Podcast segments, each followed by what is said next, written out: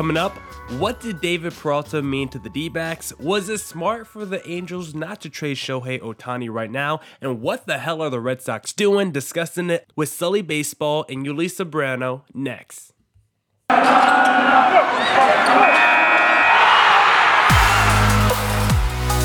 You are Locked On Diamondbacks, your daily Arizona Diamondbacks podcast, part of the Locked On Podcast Network, your team every day.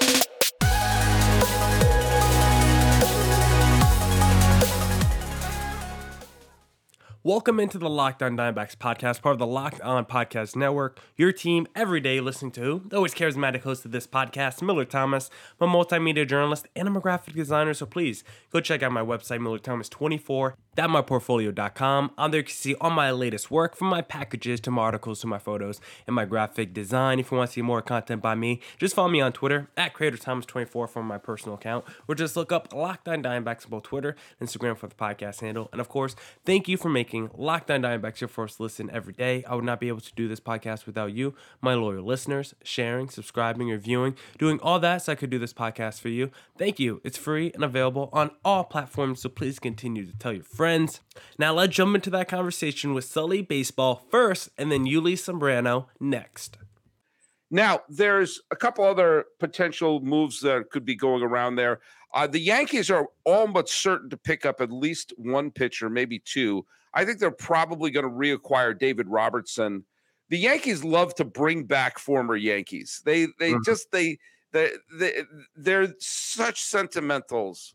You know, they they love to bring. Oh, David's back in the fold, and there are very few. In fact, I think David Robertson is the only current active player to have been a World Series champion Yankee. I think that's true. I may have to mm. look that up. Uh, at least he's yeah, at least look it up.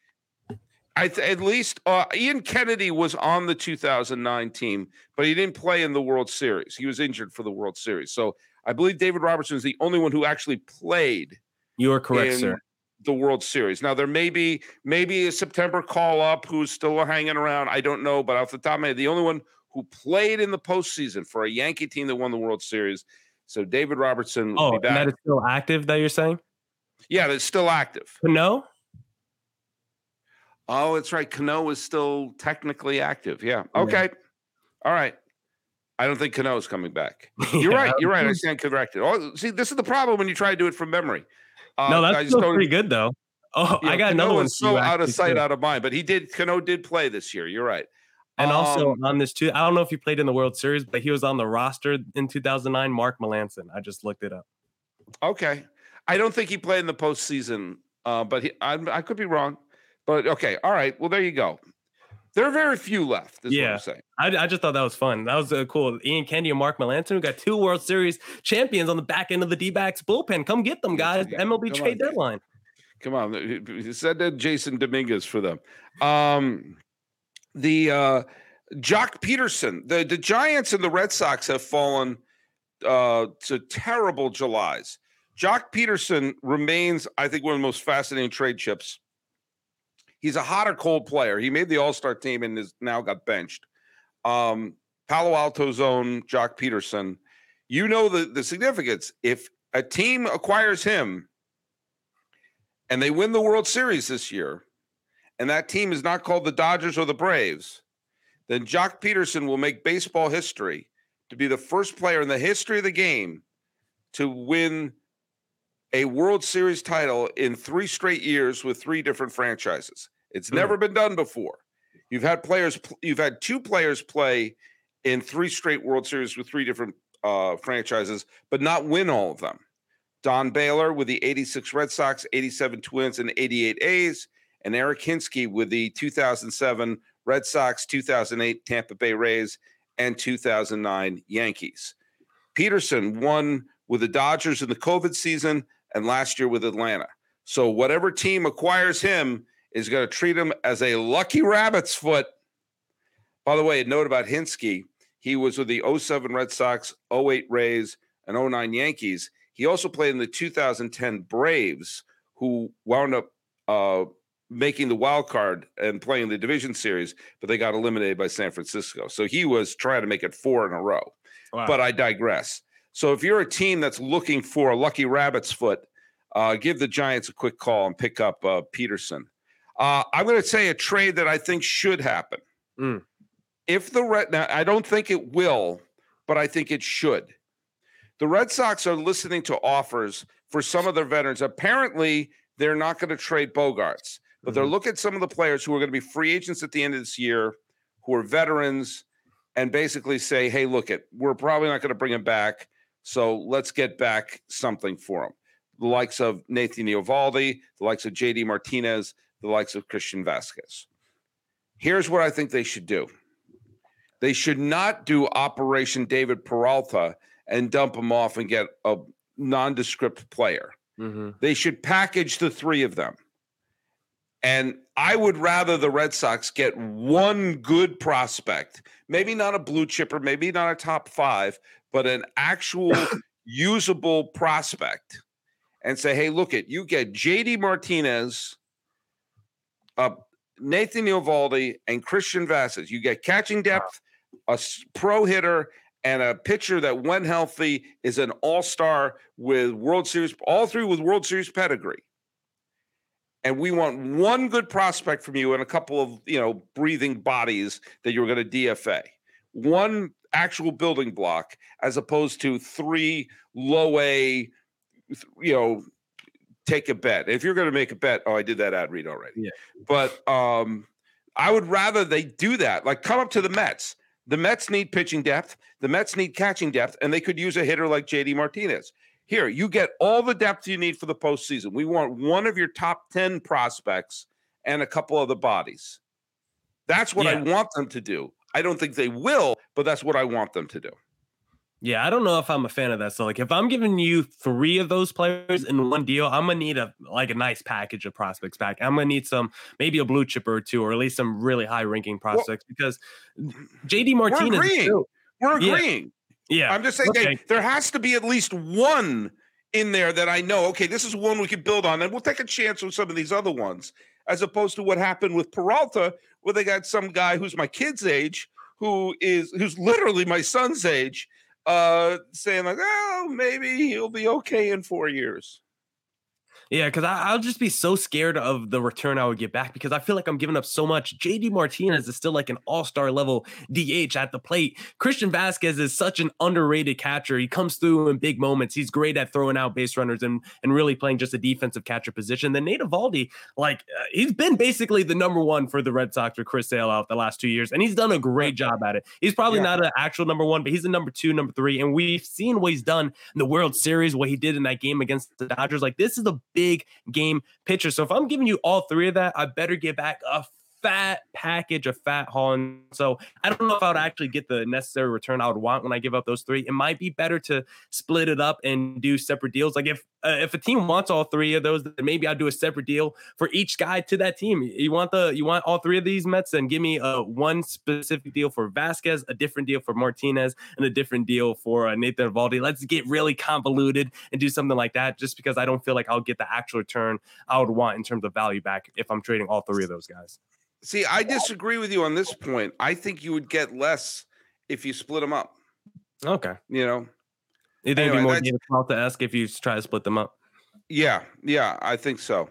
But can I ask Um, you, Sully, why are the Red Sox? I know the Red Sox struggling right now, but why have they never? Why have they not the last couple of off seasons been able to commit to actually building a team? Going back to the Mookie Betts trade, why have the Red Sox have this flipped in philosophy when they've had a freaking core of great talent? And now all of a sudden they're seemingly like blowing it up for no reason.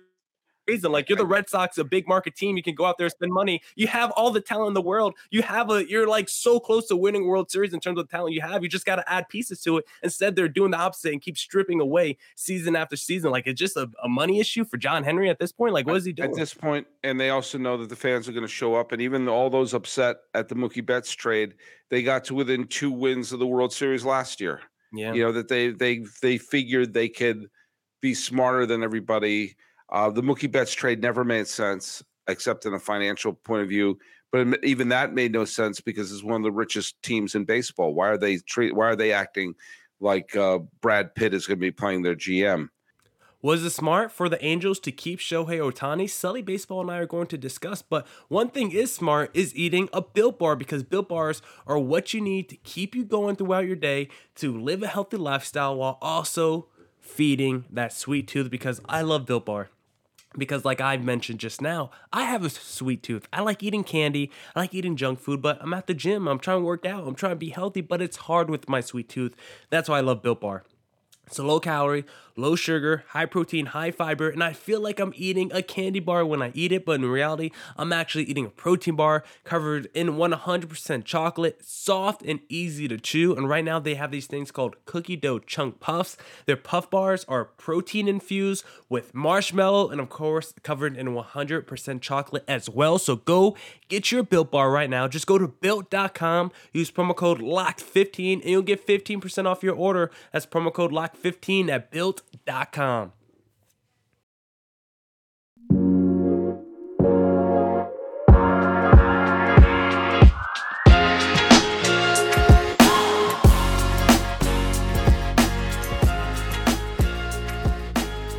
Uh, the other big, huge potential trade, uh, we talked about it last week or the week before. Shohei Ohtani. Mm-hmm. Um, teams are listening to him. Teams are talking. Uh, I know the team where I had said I wanted him to go to the Giants, but the Giants are talking about selling. Um, I have a team where I think he would be the absolute perfect fit for, just in terms of everything we were talking about. But I want to hear where your your take.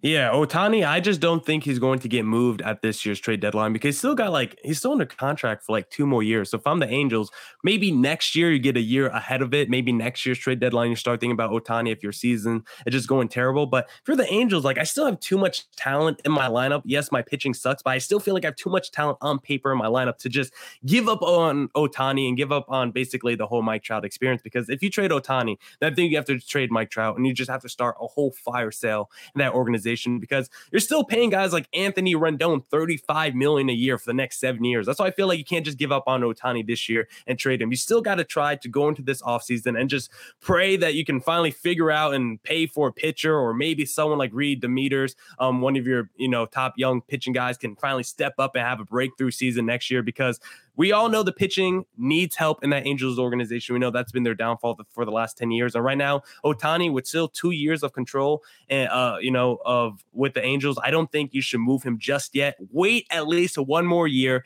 see what you could do in this offseason. And if you're lucky, maybe you could um maybe make the postseason next year because there was a point this year where the Angels were good before they went on like that 17 game losing streak. So hopefully you can look at that and say, how do we get back to that point of the season for next year? Because we can't just trade Ohtani, the the biggest draw in maybe sports history.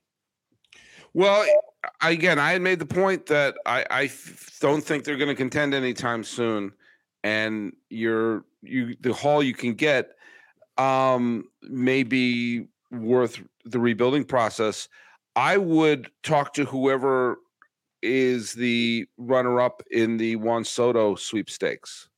Like, you know, we were talking about St. Louis and San Diego going after Soto. Uh, I think if San Diego is throwing around some of their top prospects and everything like that, and they fall short on Soto, uh, I would, if I were the Angels, I would say, how about for Ohtani? You know, I would um I would at least inquire.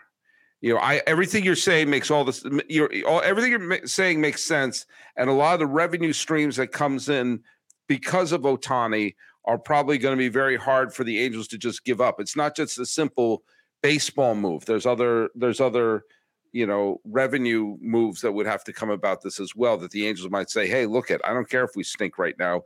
Ohtani's bringing X number of money into X number of dollars into the organization. We're not going to mm-hmm. trade that to San Diego for some prospects. But if it turns into a simple baseball move, or if that becomes part of the equation, um, I would talk to whoever is the runner up in the Juan Soto sweepstakes. Yeah, I, whoever if you don't get Juan Soto, if Ohtani legit becomes available, you're talking about um what top 100 prospect wouldn't you give up for Ohtani? Like if you have the top 100 prospects in your organization, you probably should give up the top 10 for sure, because like we said, like we all know, he does it from both sides at the plate on the mound, and that is just indispensable in baseball. There's no one with more value. No one's more valuable. You talk about the MVP, it should be renamed the Ohtani Award because there's not a player more valuable in baseball than him. So for whoever trades for Ohtani, it better you better get back the top 10 prospects in someone's organization and like three major leaguers if you're the Angels because that will be the biggest that that trade will be the biggest case study in major league history what Ohtani goes for in a trade because I think that could set the market for every superstar trade going after that. Well, establishing Ohtani's value is going to be very difficult, I have to yeah. say. What does David Peralta mean to the D backs? I'm going to discuss that with Yuli Sambrano of Locked On Rays next. But it's trade deadline day, so thank you for making Lockdown On Diamondbacks your first listen every day. But the MLB trade deadline is today, so Locked On MLB has all the breakdowns. Lockdown On Diamondbacks will have rapid reactions to any moves made, of course. We've already seen the D backs trade David Peralta and Luke Weaver, which we'll be discussing on Wednesday's show. Subscribe now to your favorite Lockdown On Diamondbacks podcast on YouTube or wherever you get your podcast so you get notified when each episode premieres.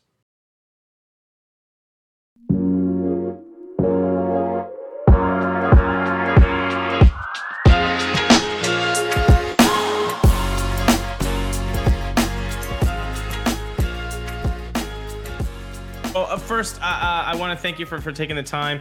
Uh, let's let's get to brass tacks here. People need to know who David Peralta is. You have seen him grow into basically this this cult icon in Arizona. Anything that I've read on social media and articles seems like this guy is universally loved mm-hmm. in Arizona. And I do not know if it's because of the on field uh, display, the off field um, community help that he does. Uh, can you can you kind of take us and summarize why David Peralta seems to be just a a really lovable guy that every Arizona Diamondback fan seems to be really distraught about losing him? Yeah, because David Peralta, he's not someone that ever made the All Star team, but to D backs fans, he's an All Star. With his play on the field, he's reached great heights. He's been a 30 home run guy. If you look at D backs franchise leaderboards, David Peralta is pretty much top five in every statistical category for D backs nation. Like, this is one of the best people to ever don the Sedona Red in Arizona Diamondbacks history. He came through the minor league organization. The D backs brought him up through his entire career, been with the D backs nine plus years. So when you look at what he's done on the field, he's been a very good player for the D backs, a gold glover, defensive player, a guy who can hit for you in the middle of your lineup, someone that could um, really great RBI producer, someone that you trust with runners in scoring position in those clutch situations, in high leverage moments. You know, David Peralta is going to come through for you. But like you mentioned, also off the field, you won't find one story of anyone ever having a negative reaction with David Peralta. I know people right now, all the anyone who's ever worked for the D-backs organization, they're right now sending their stories and their messages to David Peralta about all their great interaction that they've ever had with him throughout their time, maybe working with David Peralta because he's that kind of guy. He's a high value, high character guy. And you see it in those post game videos that they were posting last year, him and Eduardo Escobar after Diamondbacks wins. Even though the D backs are not a very good team, you saw David Peralta, Eduardo Escobar uh, rallying all the guys together, doing dance videos, having fun, making people smile. And that's what David Peralta always did. Whenever he played the game, always had a smile on his face, always brought that energy to the ballpark every day. And that's what you want as a fan. You want the players that enjoy the game as much as you enjoy watching them, watch them play and, and play the sport. So for Dave Peralta to live up to a, a, certain level of expectation on the field and off the field. Be a great community guy, be a great positive leader in the locker room, and be a great player that can come through for you in those big moments at the plate. He's someone that's going to be surely missed by Diamondbacks Nation, and I think the Rays got a good one here. And for the D-backs, the return, uh, yeah, I'm I'm not loving that 18 year rookie ball catcher for a franchise icon like David Peralta. Yeah, it, it, it seems to me that I love the trade, which should obviously, in a race perspective, tell you, hmm, what maybe the Diamondbacks would not be so happy. I mean, again, Cerda could become, you know, a great ball player, but it is kind of a lottery ticket when you're 19. You're playing in in the Florida Complex League. You you have a handful of professional games, so obviously it does seem a little bit light. But uh, I, I, guess that that's what the market dictated David Peralta was worth, and um, we will take it. Uh, Rays Nation is very happy to have him. You know, for those that don't know, uh, this is a guy who in 2022 is hitting 248, a mm-hmm. 315 mm-hmm. on base, a 457 slugging. uh, 772 OPS. He destroys righty pitching, not mm-hmm. so much lefties anymore. When that when you see that discrepancy between what he does against righties and what he doesn't do uh, against lefties, has he just become a completely a, a platoon kind of guy for the Diamondbacks this year?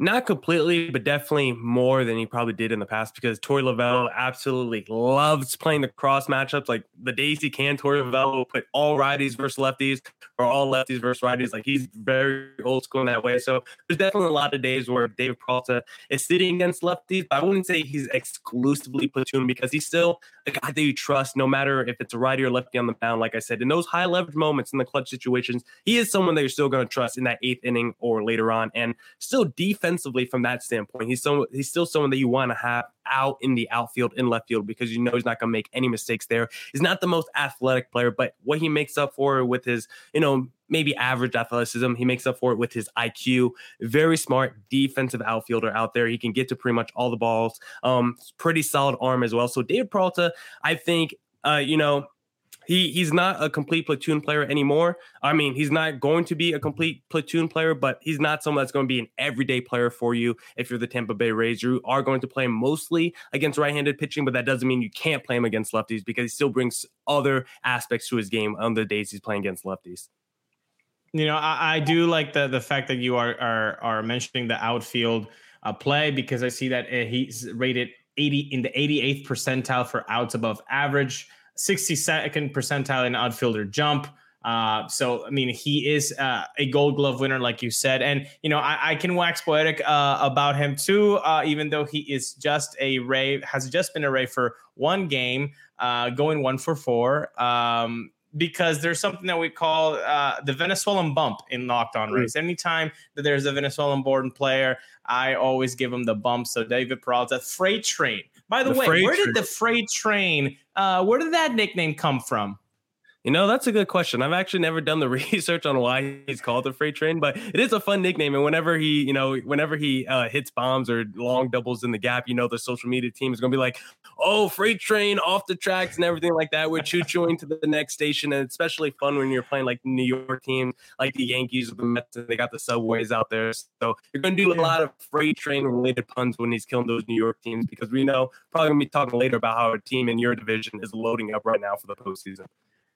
Yeah, no, and uh, certainly, I think. Um, but, but before we we we kind of uh, move on a little bit, I just want to say it's it's it's nice to see moves happen when the offense needed some help. I mean, the race offense has just been kind of in a in a taciturn state, uh, mostly because of injuries, and uh, they needed some some somebody who can step up and and provide some uh, run production. I mean, this is a guy, a career 803 OPS guy. Uh, he has 12 hmm. bombs uh, this year. It seems like he is hitting the ball hard still. He's in the 78th percentile in hard hit percentage. So you're going to get some production of him. They already used him in batting mm-hmm. fifth, which is his best spot in the lineup.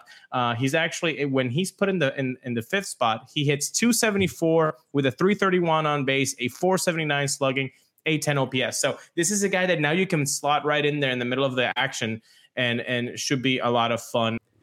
That's it for this edition of the Lockdown On Diamondbacks podcast. Shout out to Sully Baseball and Ulises Sambrano for hopping on today. We got part two with Ulises Sambrano, a little bit of a discussion, just talking about some of the trades that have gone on in baseball with the Frankie Montas deal, the Yankees, a division rival loading up um, in the AL East. So we're going to be talking about that with Ulises Sambrano. I'm hopefully talking about little Luke Weaver on Wednesday as well. I want to talk to Locked On Royals host Ryan Stiles. So I'm going to go hit him up after this podcast to see if he wants to do a crossover over talking about Luke Weaver and Emmanuel Rivera. So be on the lookout for that. But thank you for making Lockdown On Diamondbacks your first listen every day. Make your second listen Locked On MLB with my pal Sully because you know he's a walking baseball encyclopedia. Come back tomorrow for more Diamondbacks news covered in insight. Going to be talking about trade deadline stuff all week, of course. So don't worry if Luke Weaver stuff doesn't come out on Wednesday, there will be a pod about Luke Weaver and Dave Peralta probably further in depth this week, no doubt about it. So be on the lookout for that. And as always, stay safe, stay healthy.